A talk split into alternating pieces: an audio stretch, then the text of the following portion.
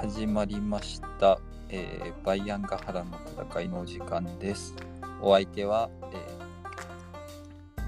ーえー伯爵で作家の、えー、商工研バイアンと、バナナガハラでお送りいたします。えっと、先週、はい先々週、すいません、ちょっと本業のお仕事で結構、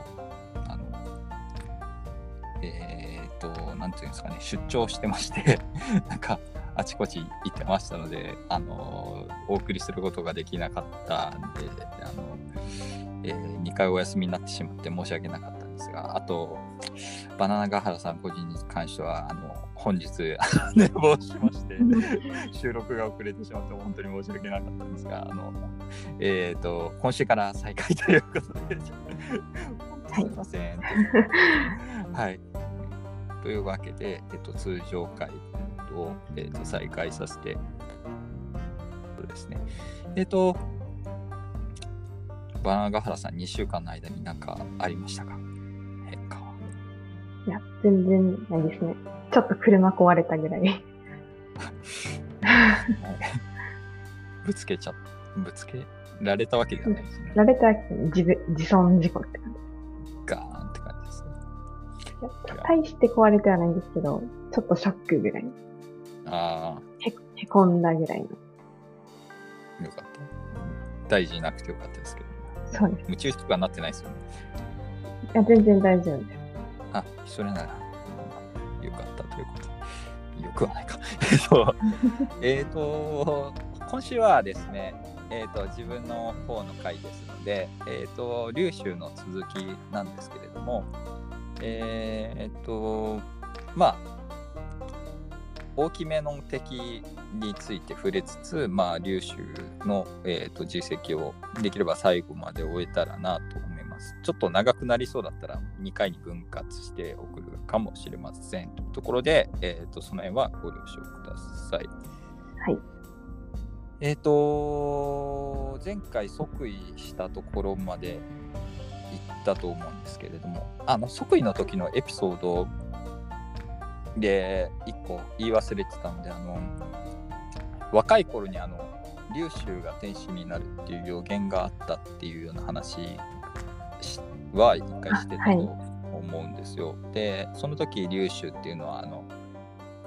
他の劉州っていう名前の大臣がいたんでそいつの話じゃないかっていうみんな周りが盛り上がってた時にあのちまだ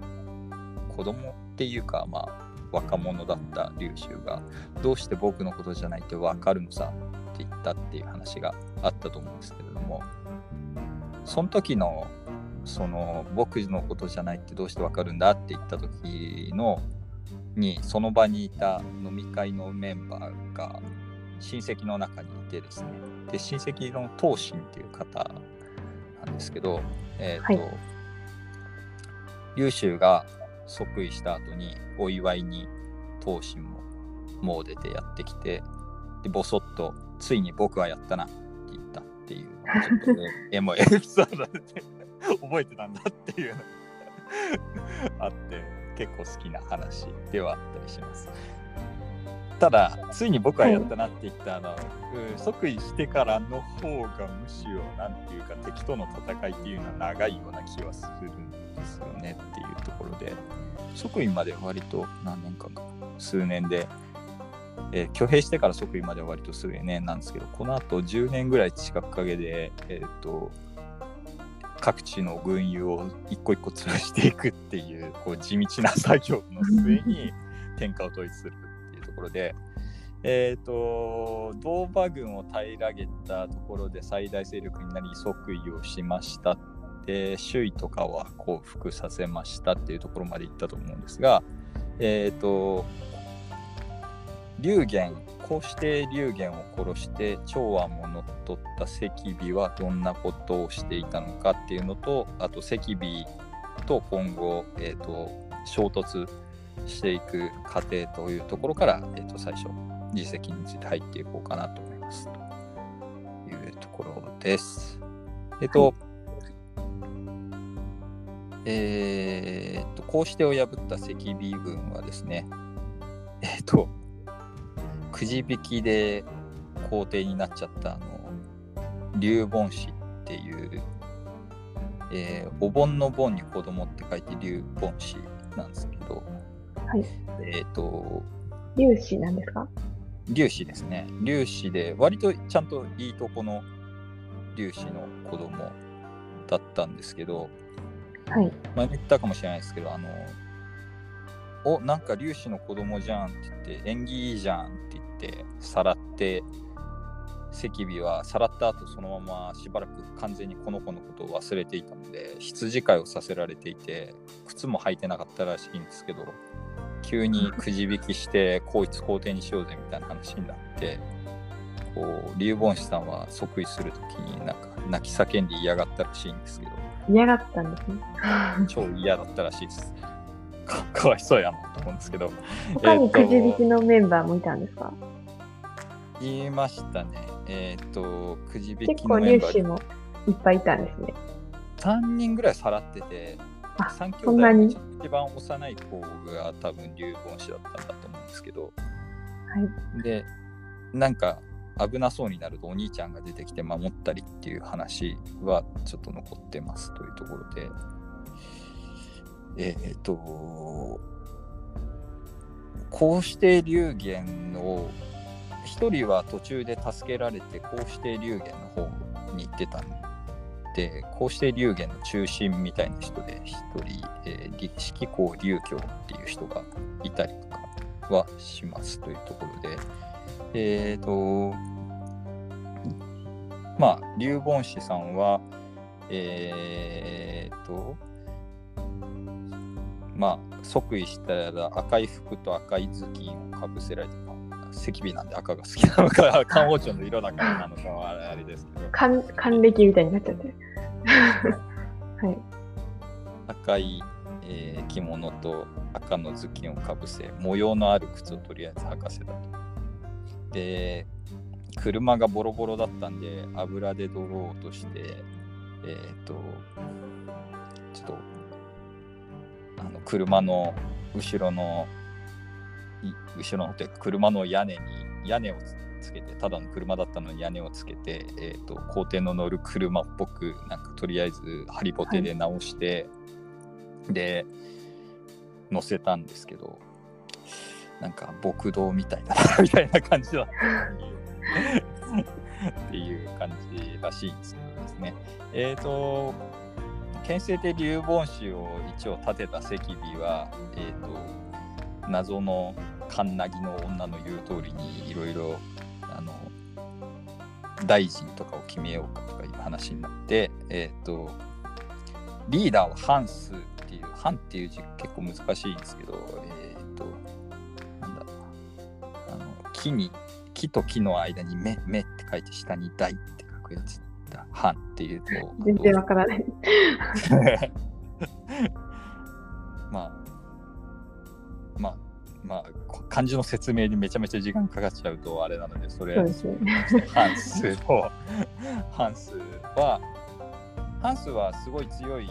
カリスマ性のあるリーダーではありましたが読み書き算数ができないということで、えー、とここは厳かにあの上昇の位は辞退をしまして除染っていうなんか元極利のあちゃんとできる人なんですね。そう刑務所の役人だったところの、えっと、除染っていうやつがいてこいつがを上昇として、えーハンスは巨子大夫で法安っていう幹部が左大芝シャロクっていうやつが右大芝っていう風になってまあ他ももろもろ一応100巻整えましたよということで、まあ、みんなみんなただの荒くれ者だけどなみたいな感じ。女性だけ割と額が掲載は整えたんですね。整えました一応ということですね。女性は液経が読めたとかいう話が残ってます。そこがその分水嶺といえば、なんですね。はい、知識人との。うん、女性はなんか外交担当みたいな感じもあって今後も女性のセリフだけ残ってたりとかしますね。っていうとこえーと一応100巻整えた赤尾なんですが整えただけという感じで めちゃくちゃな政治をしますと、赤尾。赤尾はですね、えっ、と、百官整えて長安選挙したんですが、えっ、と、日夜、えっ、と、功績をめぐって、えっ、と、俺の方が活躍したんだとかなんとか言って、えー、と宮殿の中ですぐに剣を抜いて戦って剣を振り回して暴れて、えー、と宮殿の柱にいっぱい刀傷がみたいな。あってであまりにもあまりなんでとりあえず鎮圧鎮圧というかこう落ち着かせようみたいな話で、えー、と兵を率いて、えー、と一人の幹部があのみんなを落ち着かせようと思ってあのいっぱい兵を連れて宮殿の中入ってきたんですけど、まあ、荒くれ者なんでみんな応戦しまして結果100人近い死人が出たっていう。やっぱ一人がどうにかできることじゃなかったではなかったですね。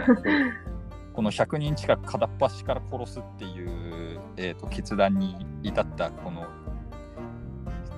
鎮圧のために入ってきた幹部っていうのがあの衝撃の事実、諸葛亮の先祖諸葛地という人ですえ、脳筋じゃないですか？すごい、どこでそんな学を手に入れたのか。そうですね。諸葛で。諸葛氏も偉くなったら、ちゃんと牢屋の人人なんですね。あ間違いないです。諸葛地なんで間違いないと思うんですけど、えー、とこんな名字の人あんまりいねえしなっていう。えー皇帝の目の前で暴れる者を片っ端から殺したということで、で皇帝劉言氏は号泣して、なんか怖いよって言ってたって。怖い、怖いですね、それは。それは泣きますね。気の毒な話だ。で、えーっと、えーっと、なんか新しい皇帝が立ったらしいよっていう話で、疑心暗鬼ながらも周辺の豪族とかが貢ぎ物を持ってくるんですけど、あの皇帝に差し出すとか前に、うわー、俺んだみたいな感じで、なんかわーってやって、我先に奪い合うみたいなのを見て、みんなビビって宮殿に近づかなくなったっていう話と、あと、あと、劉凡氏、マジガキンなんで、あの別に女性とかに目覚めてないじゃないですか、まだ。というえおいくつでしたっけ？えーっとね、12とかだったと思うんだけどな、確か。で、それは早いです。目覚めてるやつもいるかもしれないけどさ、ああ、そう。で、皇宮に立ち寄らないんですよ、なので、劉凡氏は。ということで、はい。えーっと、高級に立ち寄らないので、えーっと、全くの無政府状態で、えーっと、高級にいる救助たちとか、あの、まあ、綺麗どころの人たちはみんな餓死した。え、餓死するんですか？ご飯は？え、まあ、食料も含めてみんな幹部も奪い合いをしているような状態ですので、えー美貌も虚しくみんな飢え死にしたという悲惨な話が残っている誰も運んできてくれないというか、存在を忘れられてたってことね。その運んできてくれないとそのまま死ぬんだっていう、なんかそのその生活力のなさがすごいなとたよま、たまごっちかなみたいな。そうですよね。たまごっちはあの、うんこが溜まって死ぬんですけど、うんご飯もあげないと死にますけど。死ぬんだっていうね、いっぱい死んだらしいという話が残ってます。まあ、まあ、ある程度持ってるかもしれないですけどね、この後、華々しく、華々しくは倒さないですけど、倒す話ではありますんで。で、劉凡氏がかわいそうなんで、あの、くじ引きに外れたお兄ちゃんの方が、えっ、と、劉凡氏にこういうことを言って、辞退しなさいって言って知恵つけて、あの、劉凡氏が私はもう皇帝辞めたいです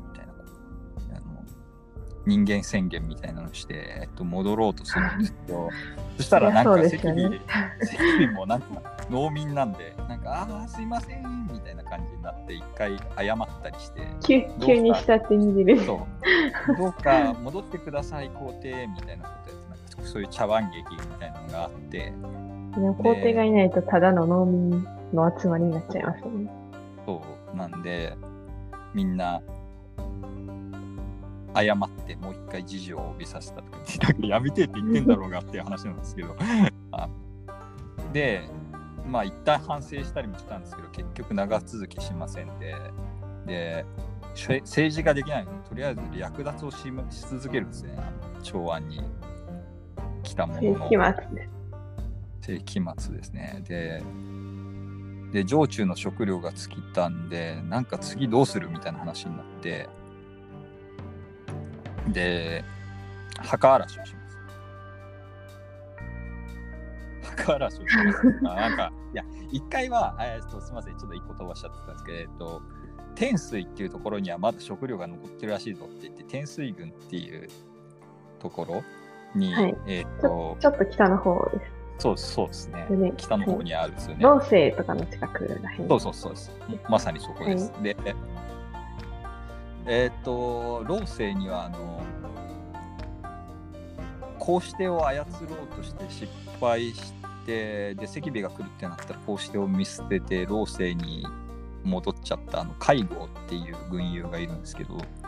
えーっと、介護の介の字もかなり難しい。まず、介護で始めようの介か。ああ、はい。はい、介護って、語っていう字は難しすぎて説明がめんどくさいので、ちょっと飛ばします。多分ググれば出てくると思うんですけど、えっと、介護っていう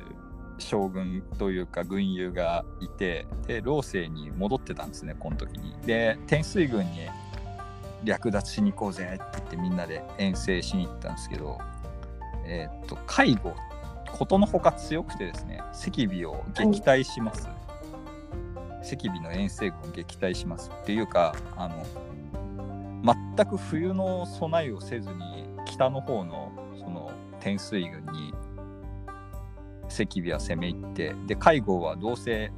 これから寒くなるから固く守るだけで勝てるって言ってで本当にそれで買ったんですね。みんなすごい勢いで凍え死んだらしいんですけど赤尾の人たちは。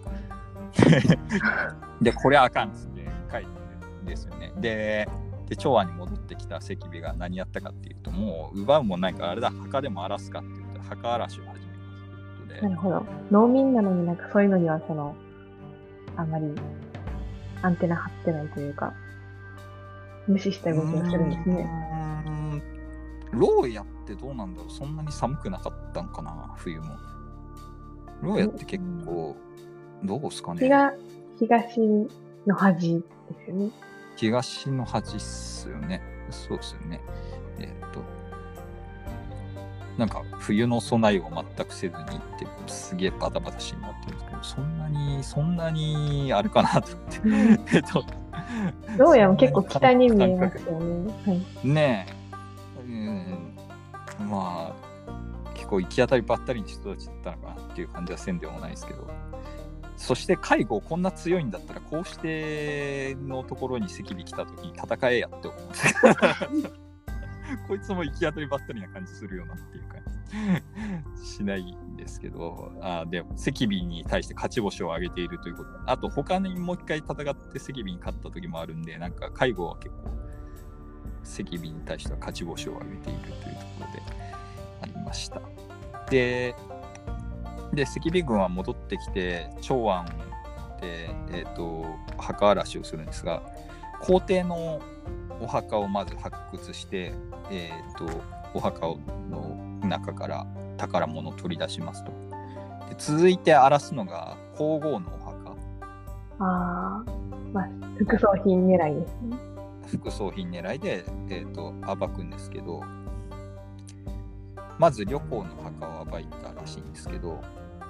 ある、あったんですね、ちゃんと。さすがあ。ったの同じ王朝だし。はい旅行のお墓を暴暴いたら旅行の死体はなんか生きているようなみずみずしさだったらしいんですよ生体号的な。あ、でも生体号結構、ブヨブヨ。はいそうですよね。なんか死体をきれいめに保存する技術があったので、えっ、と、生きてるみたいじゃんみたいな話になって、はい。何をやったかというと、なんとなく察したような気がしますけど。もしかして、そうなんですよね。死体を領辱しまして、やっぱりですね。で、まあ、旅行以外のお墓も暴いて、ああ、り旅行以外の方が若いじゃんって、そりゃそうだみたいな。次々と、次々とあの歴代皇后の、えー、と死体を領辱するというとんでもないことやって、なんか病気とかにかかんないのかな、大丈夫かなと思うんですけどね。なんか死体と、なんかそういうことしたら、なんか大丈夫なのかなと思うんですけど。そう襲いかかった方がなんかバチっていうか普通に病気になりそうだなと思うんですけどまあそんなようなことをしてえっとお前ら粒子の皇帝とか建てた割にそういうことすんのなみたいな感じはせんでもないんですけど。まあそんなことを、えー、と長安で関尾はやりたい放題してましたというところで、えー、とそこに向かってくるのが、えー、と東右率いる遠征軍でありますがえっ、となんか皇子帝の残党とかをバチバチやっつけているうちにあの東右は割と軍紀に厳しくしててえっ、と、はいキリッとしてたんで軍隊自体ははい。規律正しい感じだったのでおなんか良さげじゃんこっちの軍はみたいな話でいろんな人たちが合流していつの間にか100万と合する大軍になっております。でっかくなりましたね。使用フラグに100万の大軍 ちょっとやばそうな数字が出てやばそうな雰囲気を出し始めた東右軍っていうことでえー、えーと赤尾と激突するしますしますがえっ、と、初戦というかえっ、と長安は一回占拠することに成功しますなんだかんだで超数いたんでえっ、とはい。龍玄あ龍玄じゃないえっ、と赤尾がえっ、とあまりにもボロボロだったんでえっ、と周りの人たちも別に赤尾に協力したりもせずにというところで、えー、と主力が長安に向かってくるとなんだかんだで一回赤尾を追い出すことに成功して長安の攻略に成功しますと。で大業を成したように見えたんですがえっ、と100万になっちゃやっの中でえっとなんか幹部の中で意外見合いとかが始まって、えー、と反乱みたいなのが起きます。で、えー、とそいつを何とかするために、えー、と一部の軍を割いて、えー、とあいつやっつけろみたいなのとかやってるうちになんかちょっと東東右東右の軍はまずくねみたいな話になってあの行く過程で参加してきたやつらがいつの間にかだんだんいなくなっていったりしますで、で、徐々にまた100万から数が減ってったりして、で、いなくなったはずの赤尾が、あの、もう一回なんか戻ってきたりしますということで、あの、やっぱご飯ないから長安あたりでもう一回ないかなっていうことでなんか赤尾がもう一回舞い戻ってきたりしてそれでもう一回激突して さすがにすぐ戻ってくると思ってなかったんで慌ててえっ、となんか守りを固めるべきだって進言してた人もいたらしいんですけどあの、はい。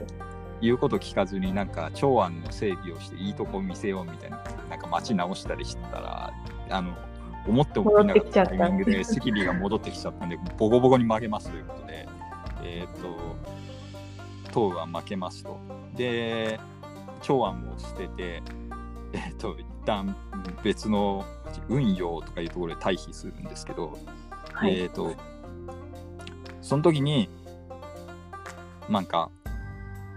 別の陣営が 話に入ってきて、四つどもえみたいな戦いになっていきますというところで、で、別の陣営っていうのが何なのかっていうと、はいえっ、と、か漢中にいた漢中王龍華っていうやつあと、ーはい。えーっと、軍友の一人であるところの遠心っていうやつですね。えーっと、伸ばすに山に今って書いてる。え円は伸ばすっていう字で、で、あ山に今でし。山に山に下に今って書いて遠心っていうやつなんですけどえっ、とこの人たちは一回遠心は龍華に負けて龍華の家臣になったりしてたんですけど、はい。えっ、と龍華の部下をうまく手なずきでもう一回反乱を起こして龍華の軍を一部奪ってもう一回軍友として名乗りを上げてみたいな なんかくだらないことをいっぱいやっているんですけどそれで遠心と龍華龍華の方も遠心許すまじみたいになってあのすごいバチバチ戦ってたんですけどえっ、と赤尾をやっつけるためになんか龍華さん共同しませんかみたいなのを当主東雨があの手紙を送ったりとかしてでえー、と遠心は遠心で赤尾と激突しちゃったんであのぶつかっちゃったんで、えー、と赤尾と戦おうということで、えー、と龍華さんあのいろいろあったけど仲良くして一緒に赤尾をやっつけませんかお前なんか一回下ってもう一回謀反してってやったくせにこんな手紙送るんかよみたいな。こう面の皮の厚い男だったんですけど遠心は。で共同して赤尾をやっつけようみたいな戦いになって。で東雨の方は東雨の方で食料があるんで提供しますよとかなんかそういうの密約みたいなのを交わして、えー、と共同で赤尾に当たっていきます。で、はい。えっ、と遠心はえっ、と遠心とえっ、と龍華の手下の李鵬ってやつがいるんですけど李鵬ってやつが先になんか赤尾に捕まっちゃうんですけど、えーとはい池を案じて、えー、と外から遠心が攻めてきた時にこの赤尾を混乱させるようなムーブを必ず私がするからあのその動揺を見たら一気に攻めかかってくれみたいなこと言ってで何やるかっていうとあの旗差し物を全部抜いて白旗に変えるみたいなあ、はい。赤尾があの、えー、と遠心の軍の迎撃に出た時に、えー、と捕まってた李鵬が無理やり脱出してで旗差し物を全部白旗に変えると。で遠心の勢いに押された赤尾が自分の陣を見ると降伏してるみたいに見えたんで あの赤尾はテンパりますと。で赤尾はテンパってえっ、と遠心がうまく追い込む通りに崖の方に向かっていって崖に落ちてすごい死にますところでえーっと10万人ぐらい殺したっていう えらい落ちてる。えらい落ちとるやん。でこの戦いによってこんな戦いだったかなえーっと谷口って書いてあるこんな戦いだったかなと思うんですけどえーっとえーっと遠心超強えやんみたいな話になっていやこれ多分結構まぐれもあっただろうと思うんですけど えっと遠心超強えやんということで、えっと名前が、えっと一躍有名になります遠心さんは。ででえっ、と撃退するんですけど一回赤尾を撃退するんですけど今度はその龍華龍華はその元は龍州と仲が良かったんでこの東雨ってやつを通じて、えーと龍州に基準できないかなと思っててでえー、と漢中王龍華の家臣として2人いたのが、えー、とさっき言った旗差し物を取り替えた李鵬っていう知恵者のやつともう一人はあの来久って言ってえっ、と龍州の兄の龍白章が反乱を起こした時に割と中心人物としていた人なんですけど龍華についたばっかりに今まで見 見そっかすみたいな感じになってた 来久っていうおっさんがいるんですけどこの人がいてで、らまあ、来久はあの龍州はちゃんとしたやつだからあの龍華もなんかへ変な気を起こさずにそのこっちで軍友割拠なんかしてないで早く龍州に下っちまおうぜっていうのが来久の意見で李鵬は真逆なんですね。李鵬はせっかく漢中王とか言ってあの、劉邦と同じじゃないですか漢中王って言ったら。あ、そうですね。あのーそう、前漢の劉北と、先に入った方がとかいう、そうそうそうそうそう、あの漢中ですもんね。あの漢中ですね。左遷左に移すの語源になったあの漢中王の漢中なんですけど、えっ、と、漢中王なんて、あの、えっ、と、歴史的にも意義のあるあれになったんだから、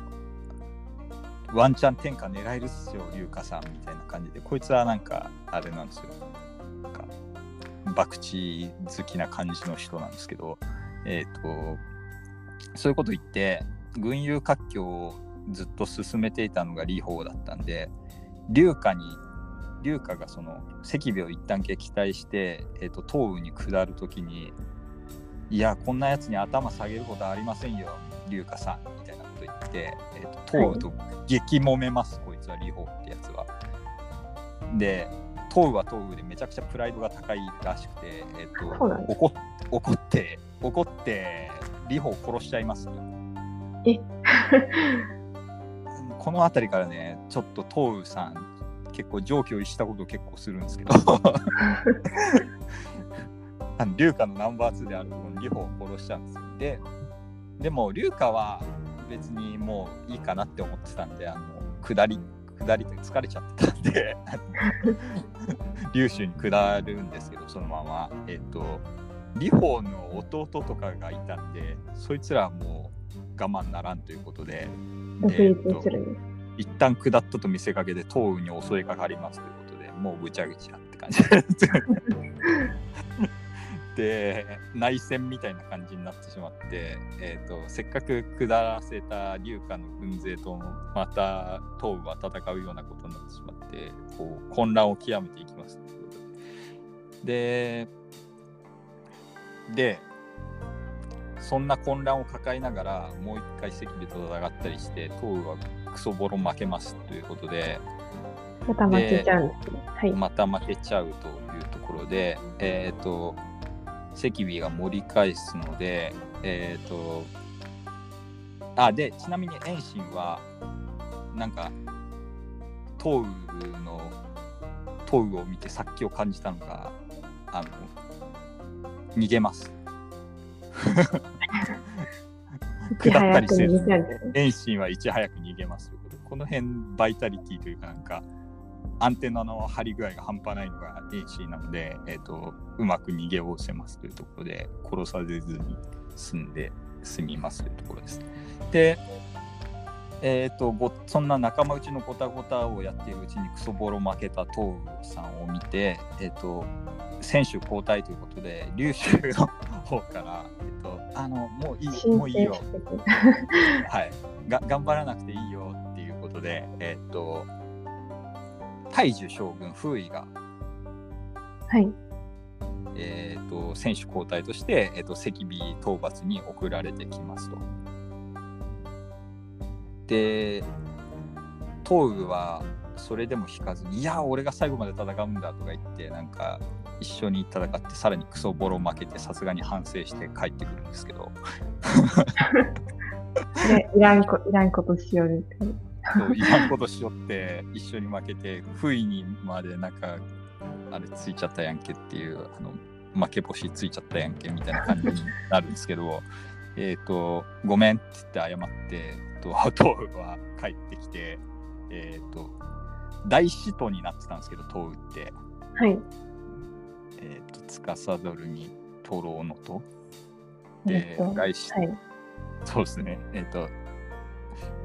大師と大師区、えー大師バで3校ですよね。一応。そうですね。えー、3っと校の、、はい。あ、そうだと思います。はい。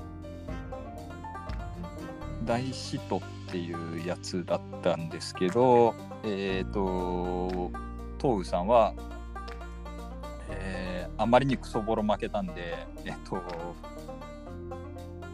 大使との事情を返納します、劉州に。で、この後はあれかな、右将軍かなんかに降格っていうか、まあ、再度右将軍として逆に任じられるんですけど、はい。まあでも別に処刑されたりすることももちろんなく、ま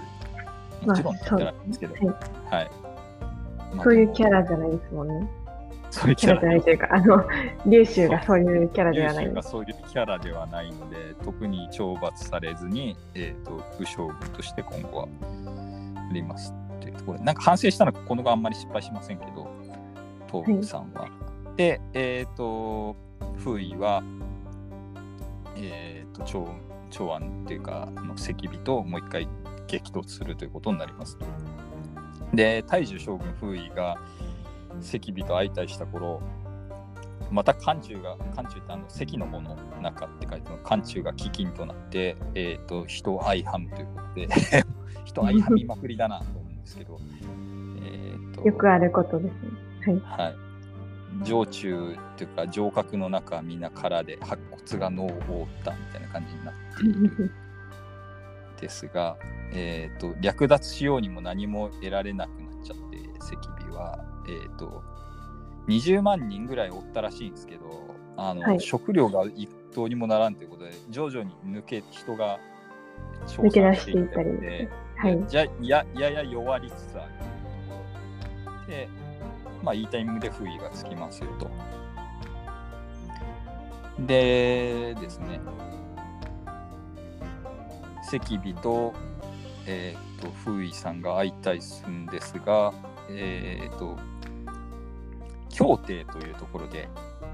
はい。激突します。協定っていう字も難しいんですけど、えーと希望の木みたいな字だったと思うんですが、えーとうん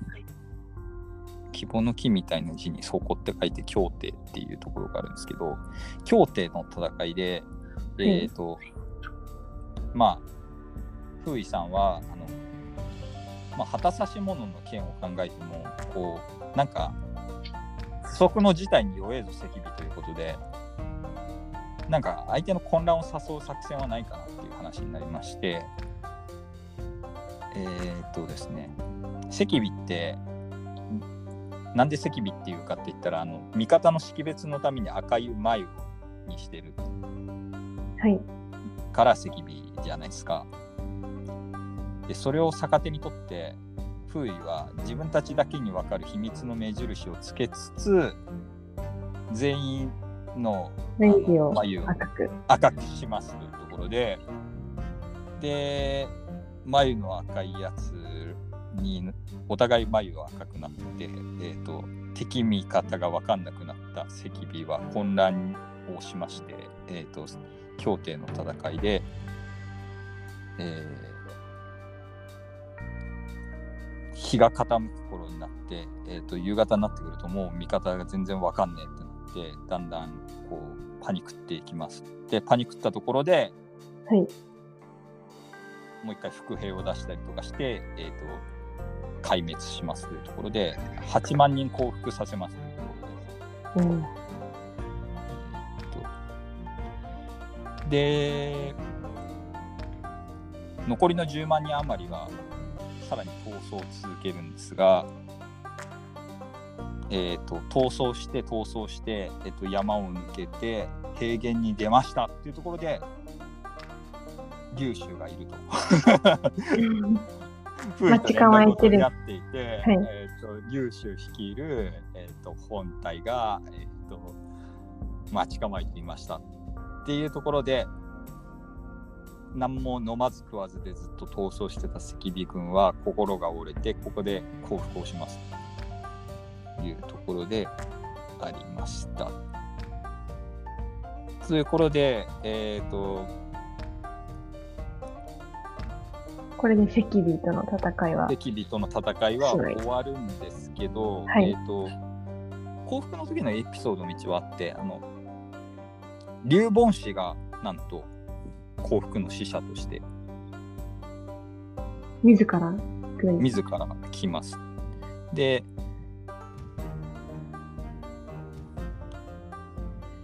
えっ、と、この劉凡氏が100万の兵力を率いて降伏します。陛下はどのようにもてなしてくださいますか？みたいなこと言ってガキンチョやなと思うんですけど。で、そしたらにっこり笑って龍州が命の保証を持ってもてなすよって言って助けてくれるってですねでとりあえずお前ら飯食えって言って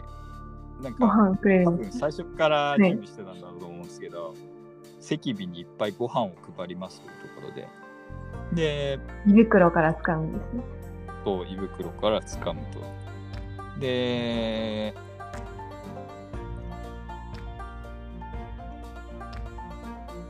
で龍言氏と,、えーとはい。赤尾の幹部たちを呼び集めて、えー、と殺されないと思うかみたいなことを言うんですけど、えー、と龍言氏は、えーと罪は死に当たりますけど陛下はそんなことしないでしょ で龍州は確かにしないけど子供はちゃっかりしてるなって言いますというところで。ほどほどぼのエピソードですね。そう。でハンスたちにも、えーと「お前たち降伏したことを今悔いてはいないか」えーと「別に俺は戦ってもいいんだぞ」はい。強いて降伏させようとは思わないっていうとあのさっき言ってたあの極利で頭回る女性がはい。いやいや、虎の口を逃げて、あジボンに帰した気分ですよって言って、こんなところで戦うわけないじゃないですかみたいなこと言って、へこびへつらんで、で、お前はなんか鉄の中ではチャキチャキなる方だなみたいなことかちょっと嫌だったのが、なんかこびへつらわれたのが嫌だったのか、なんかそんなちょっと冷たいこと言うんですけど、えっ、と、ただ、幹部たちも殺さんと言い始めます、劉州は。で、お前たちは恐るべき悪事をなして、あそうそこら中を荒らし回っていっぱい人を殺したけれども、あのはい。それでもなお3つの善があると。3何ですかつのいいところがあった。で、城を攻め破って天下を駆け巡ったけれども、女性をさらって元の奥さんを捨てたりしなかった。で、これがその善の1個目だ。で、はい。ちゃんとした皇帝を立てて、その粒子の皇帝を立てて、えーとなん、なんか真面目にやろうとした。これもいいところの一つだ。善の2つ、善の2であると。はい。で、最後にお前たち降伏した時に流言子殺さなかったな。これが善の3だっていう。で、賊軍というのは君主を立てても負けて降伏する時になるとその首を取ってこいつやったりましたぜみたいな感じで下ってくるやつがいいな俺はあれがすげえ嫌だそれをしなかったんで俺はお前たちを許そうと思っててその善の3であるあって、言って。で3つの善によってお前たちを許すっていうことで、えー、と幹部もみんな殺されずに済みますで赤尾の人たちは家と,、えー、と田畑をもらって平穏に暮らしたやつは平穏に暮らしたそうですというところで。暮らさなかったものも、暮らさなかったやつは謀反をいきなりかもしま半年後ぐらいにいきなり謀反して でそこで死にますっていうところで。半数はそこで死にますね。半数と法案いやナンバーワンとナンバーツー。ナンバースリーか。ナンバーワンとナンバースリーのえっ、と半数と法案は再び反してえっ、と死にます。なんか監監視とかが一応ついてたらしいんでなんかそれに耐えられなかった。そうですね。で、多分軟禁生活みたいな風に感じたのかもしれないね、ハンスと法案は。で、除染は、除染はしばらく監視つけられてたんですけど、えっ、と、反乱の意思がなさそうだということで、お前らもう故郷に帰ってもいいよってことで、と牢屋に帰って天寿を全うしたと言われております。で、龍凡子君はどうなったかっていうと、龍凡子君ただ、なんか、眼病を患っちゃって失明しちゃうんですよね。はい。ちょっとかわいそうなんですけど、えっ、と、龍州は、龍凡子のために、あれ、位置を開いて、龍凡子の名を冠して位置みたいなのを開いて、それで、えっ、と、得られた収入で、えっと、劉凡氏が生きていけるようにするみたいなことをしたらしいです。ということで、えっと、劉凡氏さんは一応失明したけれども天寿を全うしたらしいというふうに言われております。うんよかったですね。うん、割と いい終わり方をしたんですよね、赤尾の人たちっていうのは。で、赤尾を下しましたというところで、えー、と長安が、えー、と劉州の、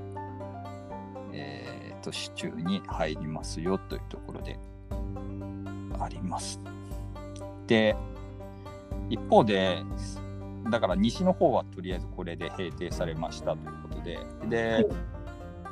次は南方なんですけど、あれ南方ってなんか敵らしい敵いたっけって話なんですけど、これがなんともっと味方だったやつが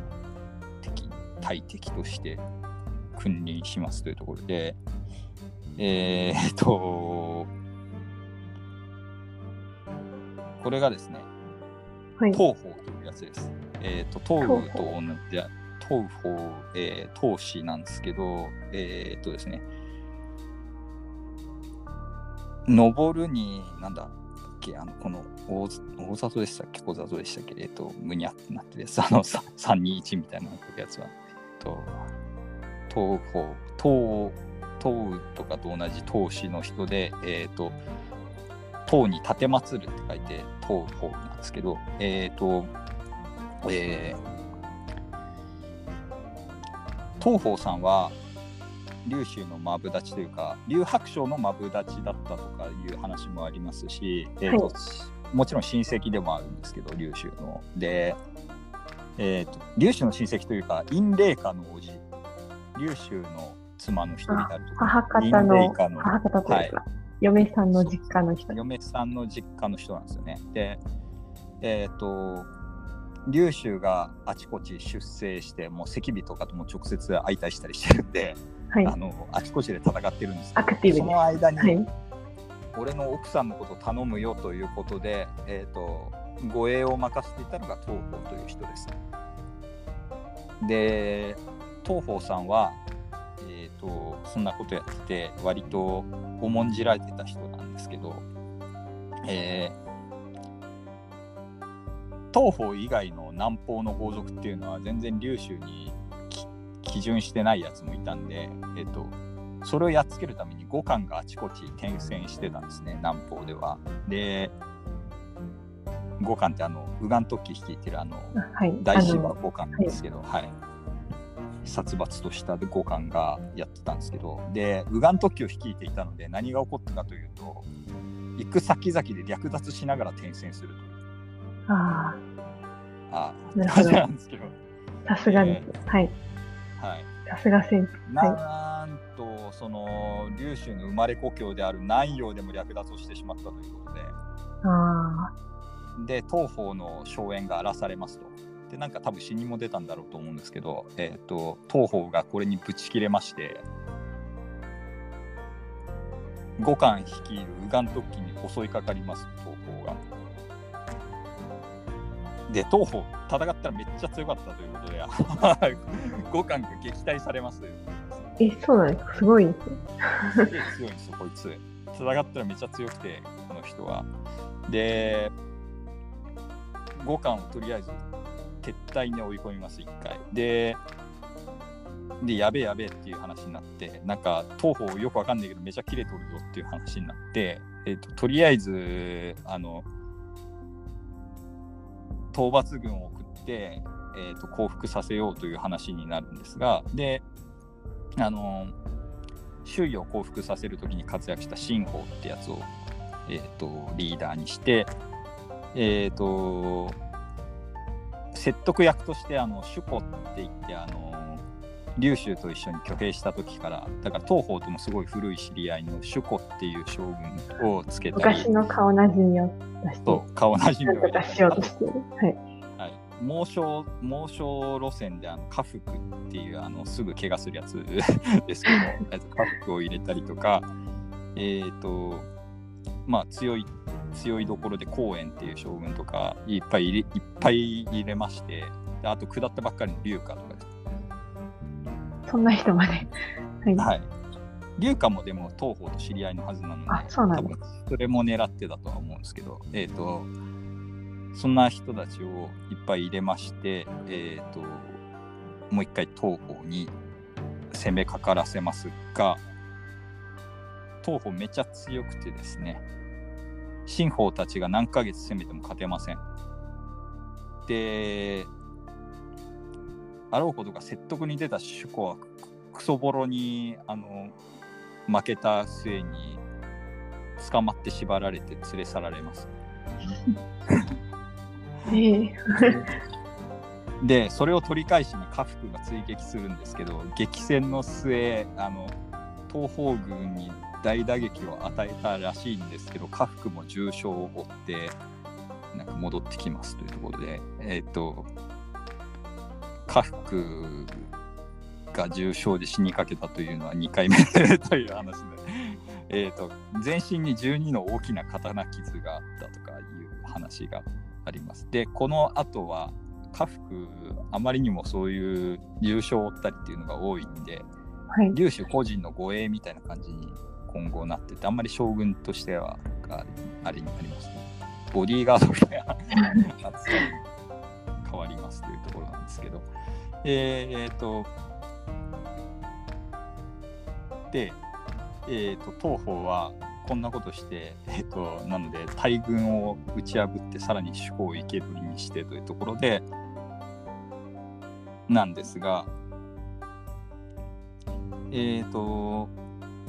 まず外堀からとりあえずやっつけようということで東方が同盟を結んでいた東金っていうなんか別の軍友がいるんですけどそいつをまずやっつけてはい。でまあ別動隊みたいなのをとりあえずなくしますと。でで本体の東方には何をぶつけるかっていうと龍州自身が 行きますということで龍州自身が大軍を率いて、えー、と東方と激突しましてで決戦をしたのが、えー、と小長安っていうところなんですけどこれ小長安っていうのが多分2人にとっても思い出の地といえば思い出の地であの龍州のお姉さんたちが、あの敵に捕まって殺されちゃったところだったりします。あ、そうなんだ。嫌な思い出の地ですね。綺麗な思い出かと思ったら。はい。と違うんですよね。うんその悲しい出来事があったところなんですけど。で、と東方も東方で、東一族のあの、あの僕がついにやったなって言ってたあの東進はい。あだから同じ人ですけど、あのだから、なんつうんだろう、あの当主いや同じ人っていうのは、その、龍州のお姉さんが死んじゃったっていうのは、東進のお嫁さんなので、はい。東進の嫁が、えー、と確か龍州の姉なので、えー、とその人、だから共通の親戚なんですよね。で共通の親戚がいっぱい死んじゃった象徴案で、えー、とくしくも再び、えー、と悲しい出来事が起きてしまうということで、龍州と東方が、えー、と親友同士だったのに激突をしまして、えー、とここでようやく東方は敗れて捕まりますというところで。で、龍州は、すごい、顔なじみの親友でもあった東方を助けようとするんですが、ここで新法とかが、勇めて言いますというところで、東方っていうのは、謀反を起こしてから1年以上経ってて、で、家福も大怪我をしちゃったし、主顧もあのボコボコにされて捕まって捕らえられてで別にこっちから降伏してきたあの東方の方から降伏してきたわけじゃなくて負けで捕まっただけなんでそのそんな人をあの 許しちゃうのは。ちょっと示しがつかなくないですかっていう話で。まあ陛下はその敵であった周囲を助けたりもしましたけどそれはいい意味での心の広さだけどこれは甘さでしかないんじゃないですかみたいなことを言われ言われてしまう。正論。すごい正論。だよなっていう話でそうそうだなっていう話になってえっ、とこうコロ。ナーズも東方を処刑をするという形に終わってしまいます。で、主子はごめん捕まっちゃってっていうことで、なんか上半身肌脱ぎして、不甲斐ないってことで、なんか あの無事だったんですけど、やっぱり友達が殺,、殺されてなかったんですけど、えっ、と、捕虜になった主子がやってきて、えっ、と、でも全然粒子は別に処罰を与えたりせずに元の位に戻してボーナスまで出したということでした。えっと、はいでこの戦い五感がやらかしたことによって東方が起こったっていうこの流れって本当なのかなって思ってはい。いや本当なんだろうけどなんか作為的なもの感じないでもないよなっていうのがあってどういうことですか？これ私の陰謀説なんですけど、はい。これ東雨の陰謀説っていうのを私唱えてまして 東雨の？東雨の陰謀なんじゃないか東雨。は今、今全然別のところで赤尾と戦っていいいねクソボロ負けで戻ってくる途中ぐらいだと思うんですけど、えっと、この後なんか知らないですけど反乱とか相次ぐんですけどはい。反乱反乱というかそのもともと若干なんかとんがってた感じの部下たちが、えー、と次々とあ内毛場みたいな感じ。はいはい、離反してで心ならずも打ち果たすみたいなイベントが何度か起きるんですけどはい。その時に絡むのが全部東雨の部下なんですよね怒らせるのがあ、そうなんです。そうその反乱するやつを怒らせてしまうのが全部東雨の部下なんですよで東雨が変なやつばっかりばっ、変なやつっていうかなんか悪の強いやつばっかり抜擢したからっていうのがまああのうがった見方をしなければそれが一番近いんだろうと思うんですけど。はい。うがった見方をするとなんかそういう指示でも与えてたんじゃないのとか思ってしまうんですよね。ああ。考えすぎかしらと思ってですね。東雨黒幕説ってことですか？東雨黒幕説で天下平定をした後に謀反を起こしてしまいそうな人をあらかじめこのまだ流動的な時期書きつけておいて。はい。シナリオライター的なあの天下統一のシナリオライター的なところで東雨はこう天下統一しちゃった後に謀反して後進を粛清するっていうと罰が悪いので流動的な時期に始末してしまう劉邦とかの時に見たやつです。割と。そうそうそう。それやるとだってなんか劉邦とあんま変わんなくて清清君な感じせんじゃないですか。劉氏劉州の清君な感じってあの後進を粛清しなかったっていうところだと思うんですけど。その辺はその辺のシナリオを描いていたのが東雨で、そういうふうに誘導したしってことですね。というのをちょっと でまあ何の裏付けもないんでただの妄想でしかないかもしれないですけど小説の中では自分の小説の中ではそんな感じにしてます。ってところで東武黒幕説みたいなのをちょっと採用したりしておりますというところでえっ、とまあ東方さんは、えー、と死んでしまいましたよというところでね。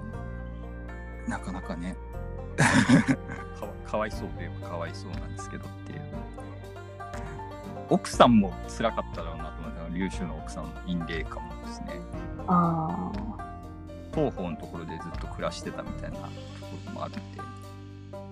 あで中国の小説だとなんか結構この辺のやつはドロドロ風に描かれていて実は東方とできてたみたいなあ。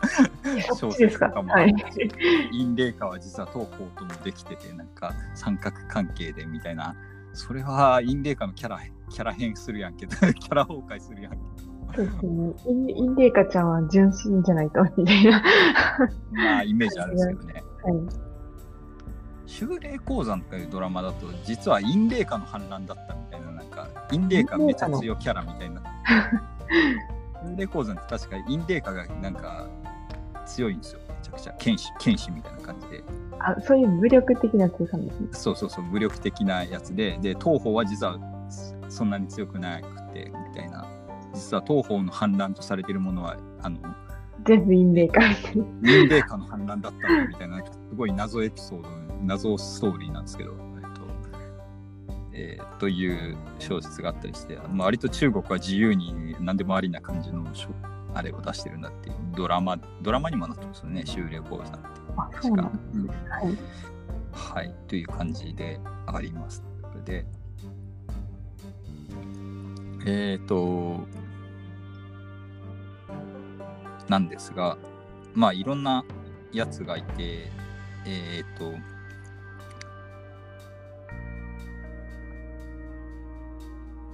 ソレーオ新法っていうやつがいて、まあ東雨、東方の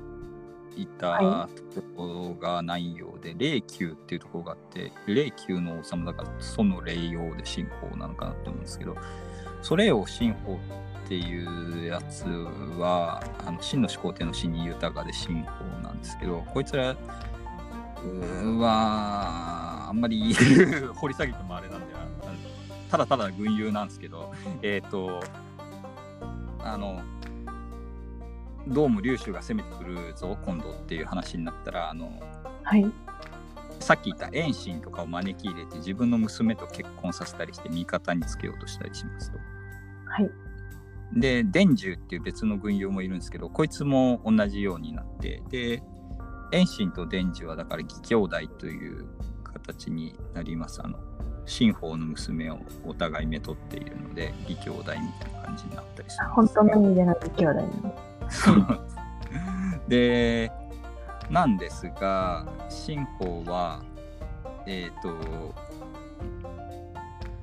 まあ、さっき出てきた主古とか新法とかに変わる変わる攻められて、だんだん弱っていきますと。いうところで、えっ、と、ただね、なんだっけ、あれ、えっ、と、えー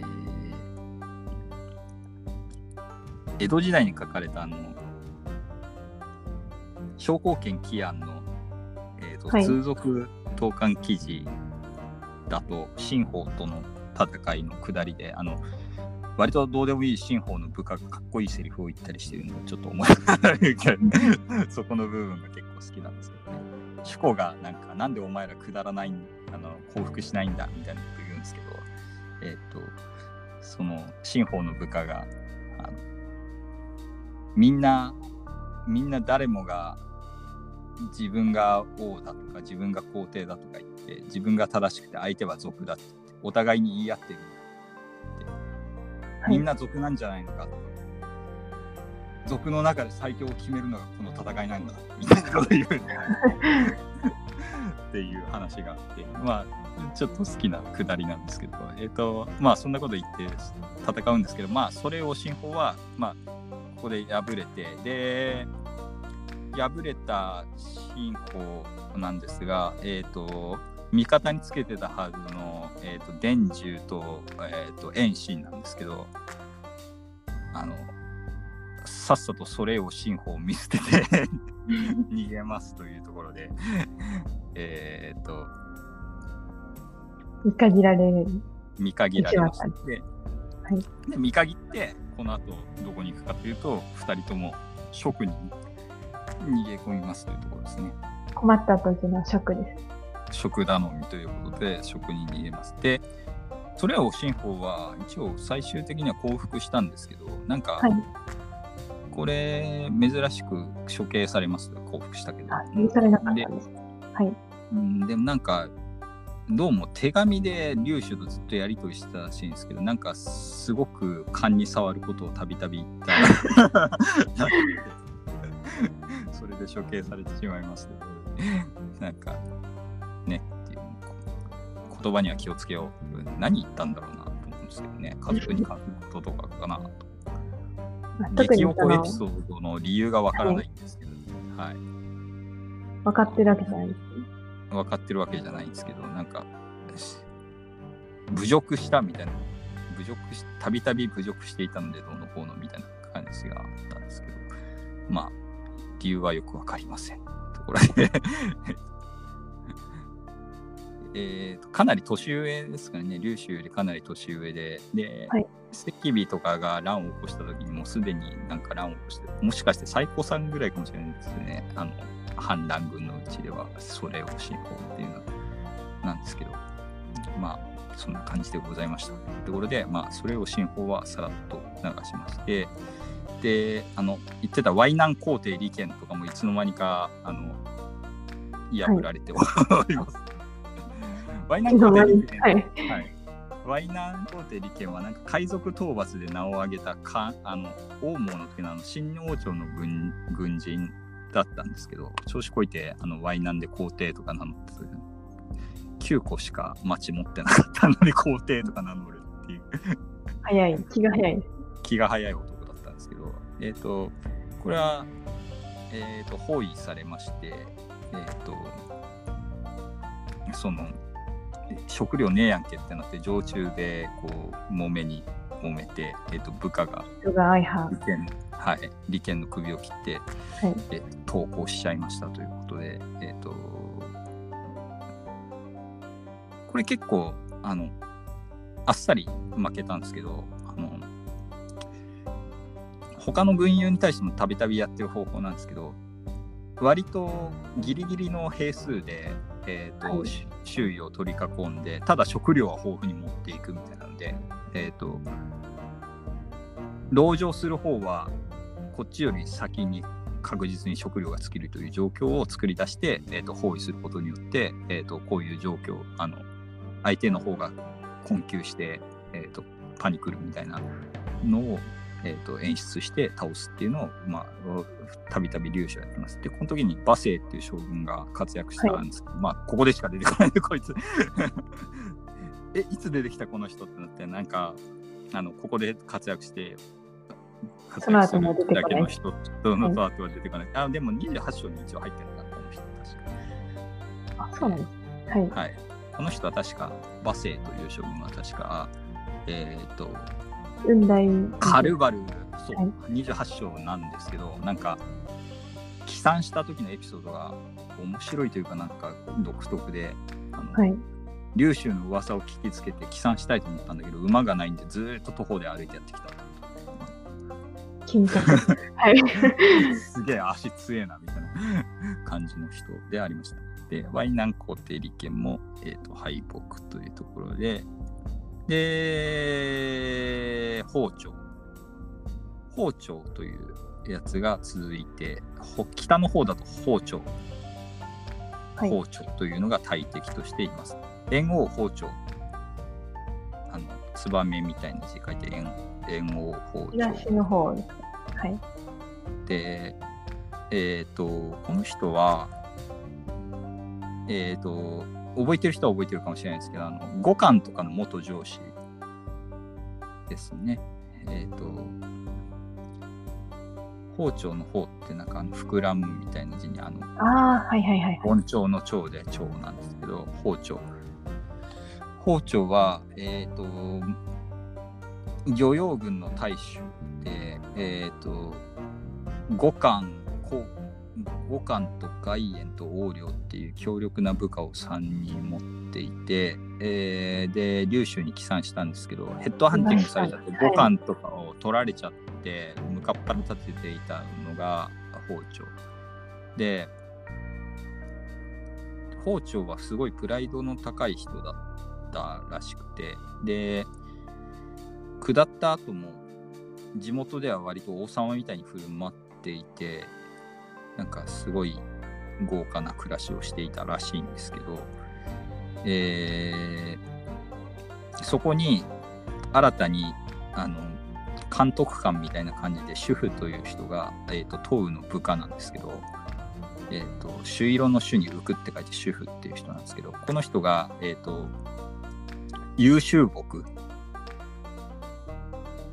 い。かな、優秀木っていう役職として聞きますと、だから、えっ、と、漁業大衆の上司になるんですけど、主婦は一応。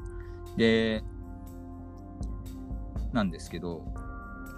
主婦がいろんな政策を立てるんですけど、あんまり包丁が、えっ、と、いや、それ金かかるじゃないですかとか言って、なんかあんまり、はいそう、ちゃんと言うこと聞かないんですね。で、主婦は、えっ、と、劉州に書状を送っって包丁マジ信用ならないっすよこいつみたいなこと言いますと。で包丁は包丁で、えっと、私はあの劉州が困っている時にすごい劉州陛下が困っている時にすごい活躍したんだぞみたいなこてあの主婦となんか飲み会で喧嘩したりするんですけど、はい、でえっ、とここで出てくるのは両党の猪子っていう手紙をあの、はい、主婦がえっ、と えー、包丁の送るんですけどもその両党の猪子っていうのはどういう話かというとある両党の地方にあの黒い黒い豚だったかな？えっ、ー、と豚がおってで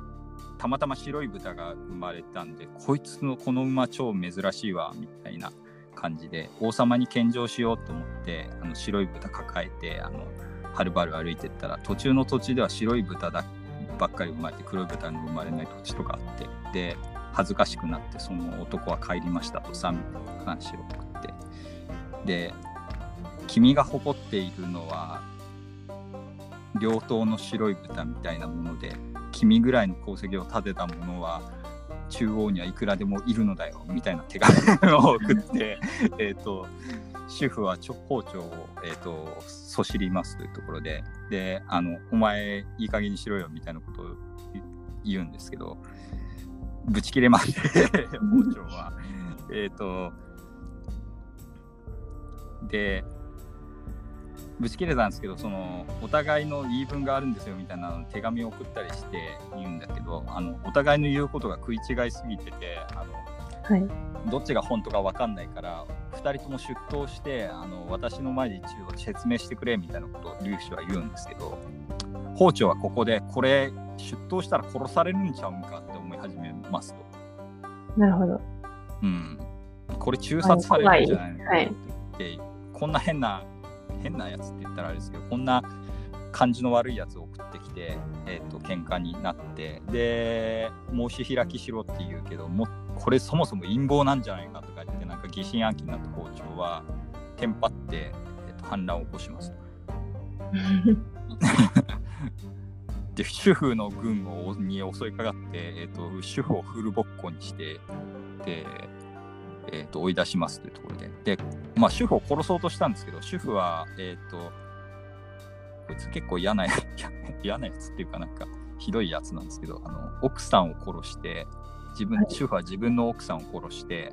えっ、ー、と、なんか馬に乗せて、なんかそっちに主婦がいるように偽装させて、えっ、ー、と、自分は徒歩で逃げ帰りますと。なかなか見ない手口ですね。はい、ね、ひどいよね。主婦ひどくね、こいつと思うんですけど。初めて見るやり方。はい。そう、なんか奥さんの死体を縛ってたのかな？よくわかんないですけど、あの馬に乗ってる奥さんみたいなのを偽装して、えっ、ー、と、こっちにいると見せかけて、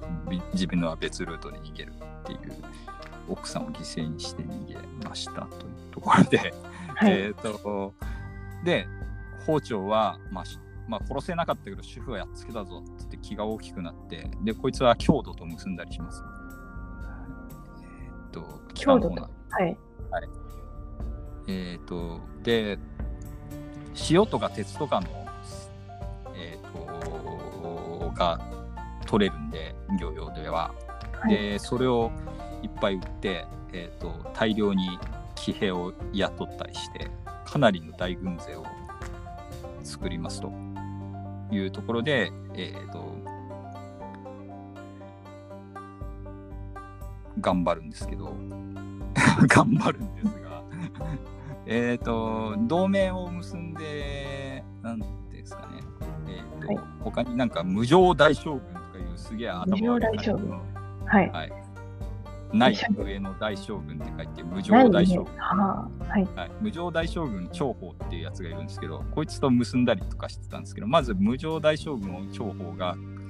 えーと、劉州の部下の西順っていうあのイケメンのやつにクソボコに負けて死にますというところで えっと早かったで、はい、そう。で包丁あ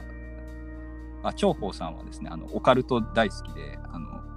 なんか占い師の言うことを信じて挙兵したんですけどなんか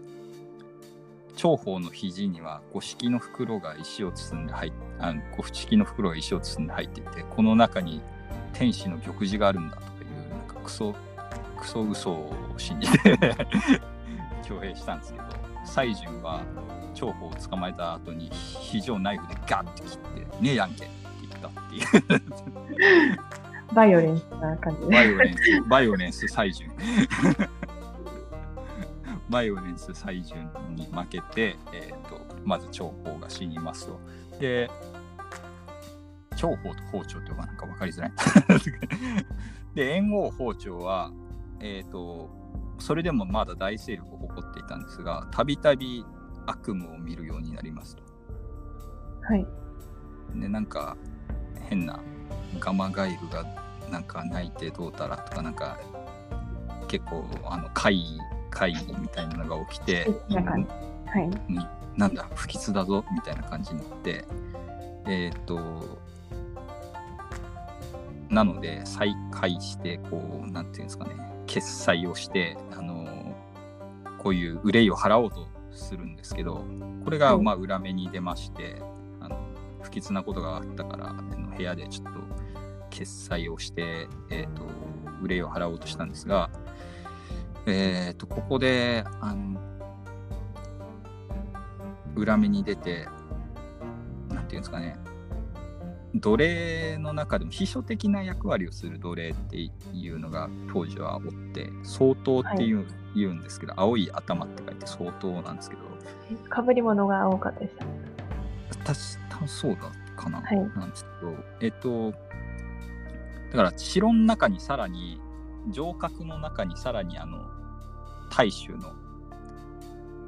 建物みたい屋敷みたいなのがあってで、はい。なんていうんですかねえっと市庁舎の中庭にえっと大衆の建物が屋敷があってで中庭と、えっと中庭と市庁舎の部分をつないでいるのはつないでっていうかその連絡役をするのがその総統っていう奴隷みたいな感じはい。なんですけどこの総統がえっ、とこれワンチャンあるぜということではい。包丁を縛ってえっ、と包丁を殺してしまいますで奴隷のその総統のシミツってやつが包丁を殺してえっ、と劉州のところにえっ、とうまく下りますと。よくそんなことできたなって思うんですけどえっと、はい。屋敷の中にいた包丁を殺してで袋に収めますと。っていうかあの包丁にあの包丁をまず捕獲してで、はいえー、と無理やりあの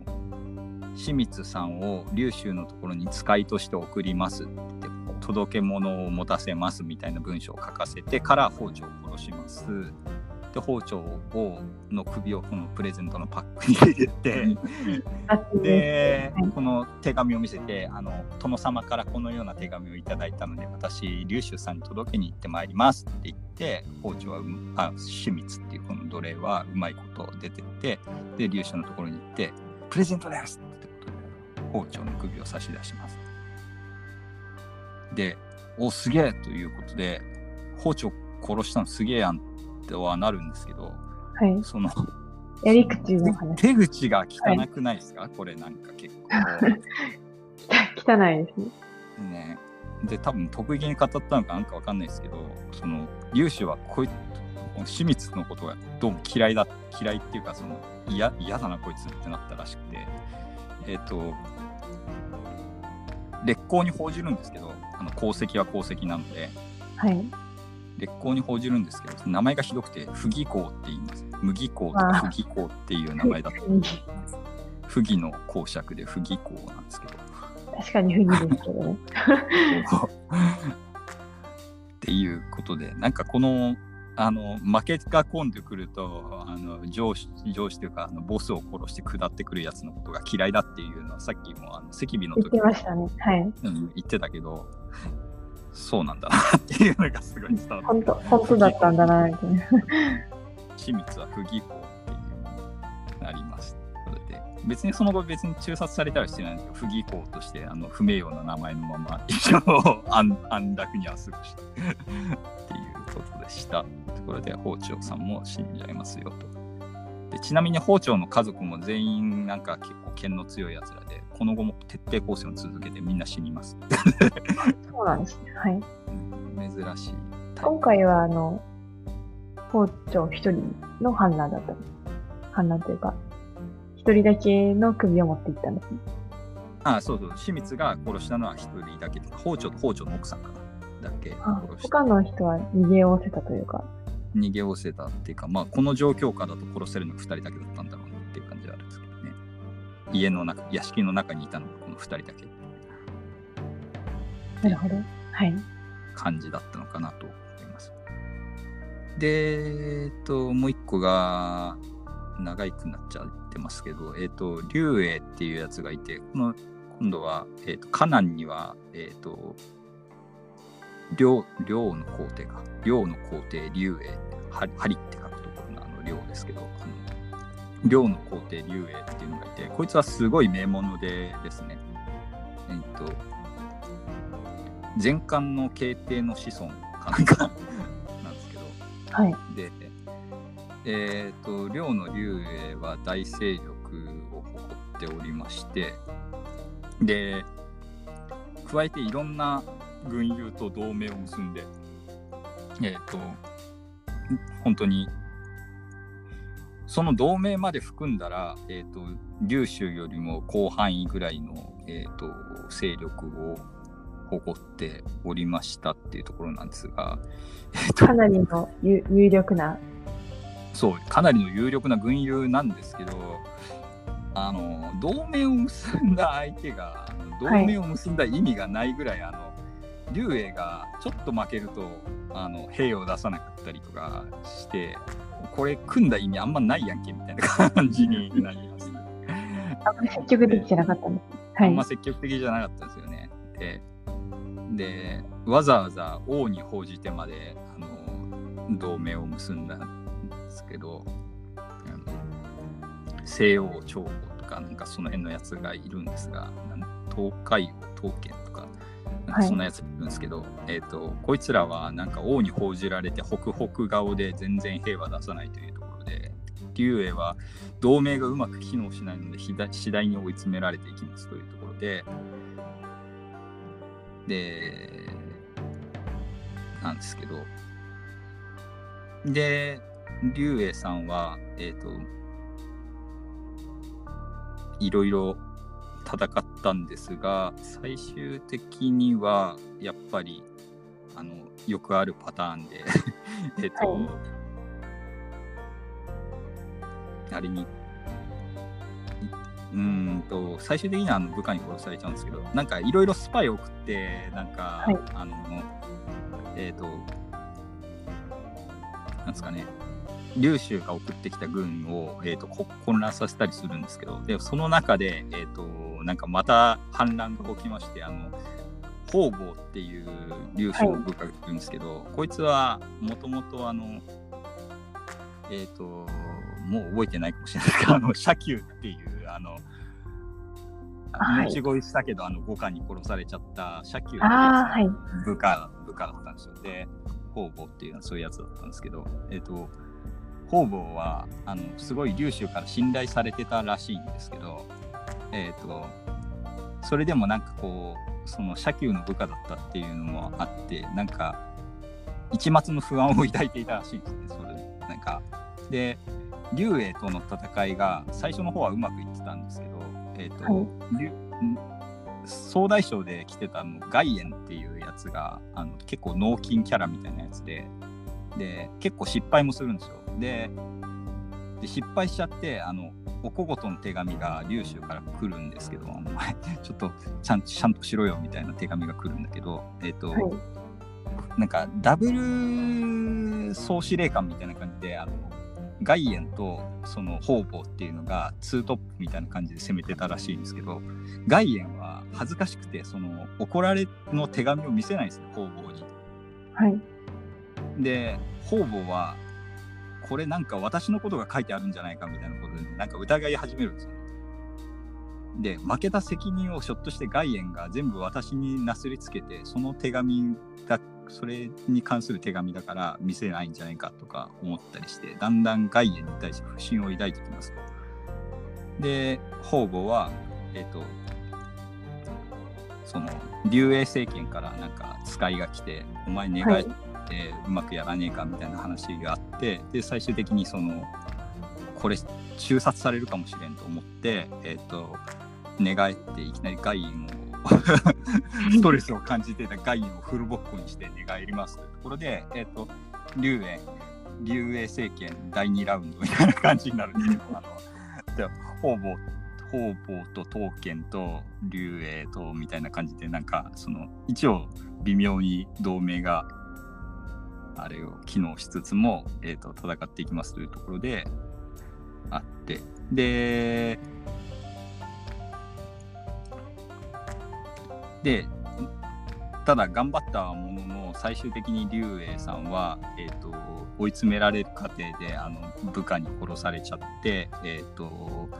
首がまた 届くという形で よくある。の、ははいい、よくあるやつなんですけど竜英の息子も引き続いて戦うんですけどやっぱり竜英ほどの求心力がなくて。うんカリスマ性が足りなかった。カリスマ性、竜英もカリスマ性あったかちょっと微妙な気もするんですけど、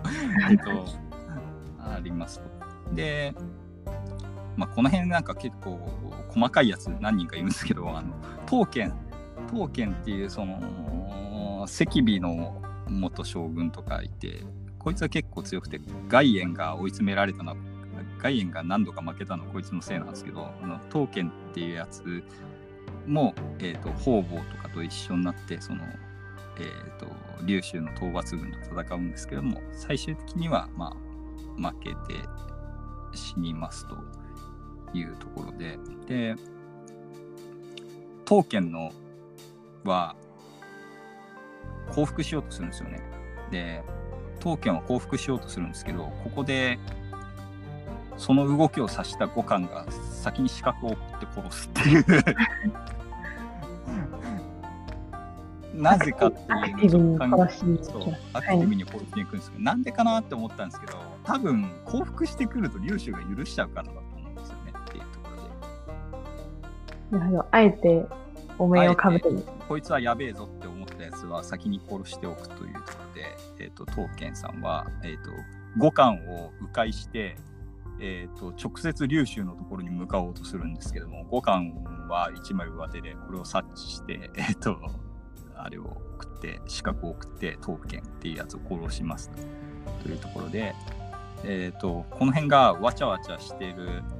間に、えっと同盟結んだくせに全然助けに来なかった西欧長保っていうやつがいるんですけど、こいつは元海賊です。で、西欧長保は元海賊で、えっ、と、なんか、リョモの乱ってあの、一あはい最初に出てきたあの、おばあさんの反乱みたいなはい。の時から海賊やってたみたいな人で、子さんらしい、はい。超古参の人なんですけど、これをやっつけるのが、えっ、と、えー、公園っていう将軍です。で、情報操作によってですね、こう、えっ、と、嘘の情報を流して、えっ、と、なんですかね、防御の正面を、えっ、と、実際に進軍するところとは別のところにあの集中させたりとかして、で、えこっちに来るんじゃなかったの？みたいな感じになって、えっ、と、薄いところに襲いかかったりとかっていうのをなんか何度かやって、えーシー。はい。作詞なんですけど、えっ、とですね、これを西欧長を打ち破りますというところで、うん、これをやった公園っていう人は、あの、なんだっけ、ノーベル賞をこの前なんか取った人、名前が出てこないですけど、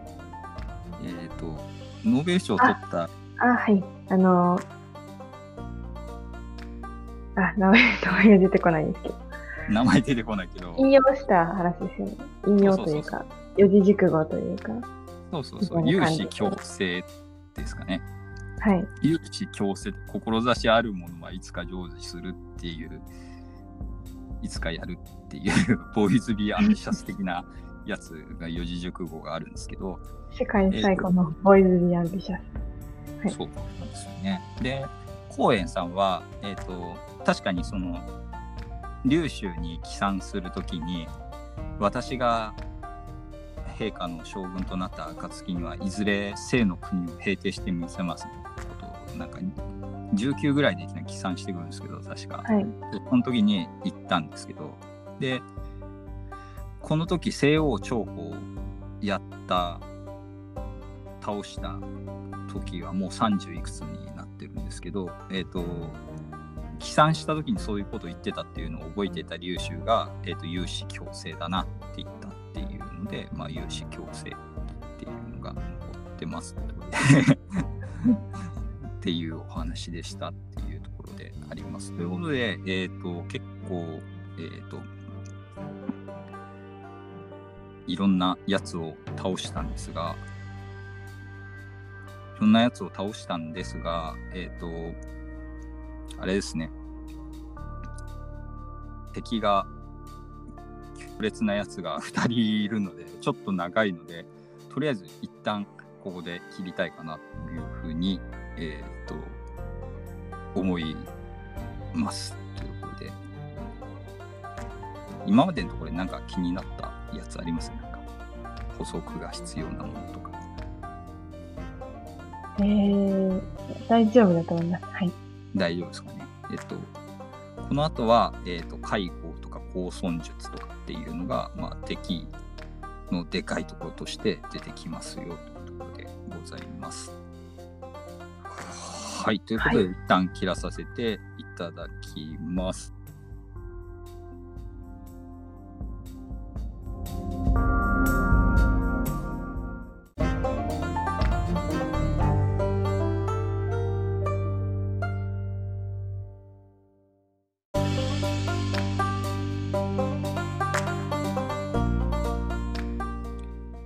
はいということで、えっと今回は、えっとまあ、竜英政権の滅亡というか、なんか刀剣が死んじゃったりしたところとかまでやったりしたんですけれども、えっ、と、あと長か、長保とか、その辺の軍用をいっぱい倒しましたよということで、えっ、と、北条、長保、東方とかなんかいっぱい倒しましたけれども、残るでかい敵が、えっ、と、介護、高尊術なんですけど、予想外にここまでで結構 長くなっちゃったんで、えっと、介護高尊術の回は、えっと、さらに再来週にちょっと、介護高尊術あと天下統一した後みたいな話は、再来週に回させていただこうかなと、再来週以降というか、に回させていただこうかなというふうに思います。で、えっと、なので今週ここで一旦終わらせていただきまして、で、なのでちょっとメールの方とかですね、えっ、と、告知というか、えっ、と、バイアンガハラの戦いでは、えっ、と、メール等を募集してまして、えっ、と、Gmail の方で、えっ、と、小文字のアルファベットでバイアンガハラ、マーク Gmail.com の方に、えっ、と、送っていただくとか、あと、えー、と、ハッシュタグで、ツイッターのハッシュタグで、と、ハッシュタグでひらがなでガハラでつぶやいていただきますとか、あとは、ツイッターのあの公式アカウントの方に、バイアンガハラの戦いで入れると出てくると思うんで、えっと、それの公式の方に DM とかいただいても結構ですので、えっと、ご意見、ご感想をお待ちしております。ということで、感想会とか、メール会とかももう一回ぐらいえっと、どっかで入れたいなとは思うんですけれども、えっと、祝をお願いいたします。で、えーっと、次週はまた、あの、バナナガハラさんの、えーっと、はいターンで、府県、よ頑張ります。ろしくお願いいたします。はい。すみません、あの2週間休んでて、なんか通常会で、しかもなんか終わらせると言ってたところまで終わらず、今週は終わってしまったんですが、とバナナガハラさんはきっちりやっていただけるんで、いつもですね、多分大丈夫だとは思いますというところで。いや、ちょっと 長く、長くなっちゃうかもしれないですね。えっ、と、うんえーっと、まだ正式には決まってないんですけど、おいおいゲストの方とかも呼びたいと思っておりますので、また決まりましたら告知いたしますというところでございます。はい。では、えっ、と、体がボロボロの、えっ、と、お相手はバイアン、商工券バイアンと、えっ、と、バナナガハラでお送りいたしました。はい、ありがとうございあました。りがとうございました。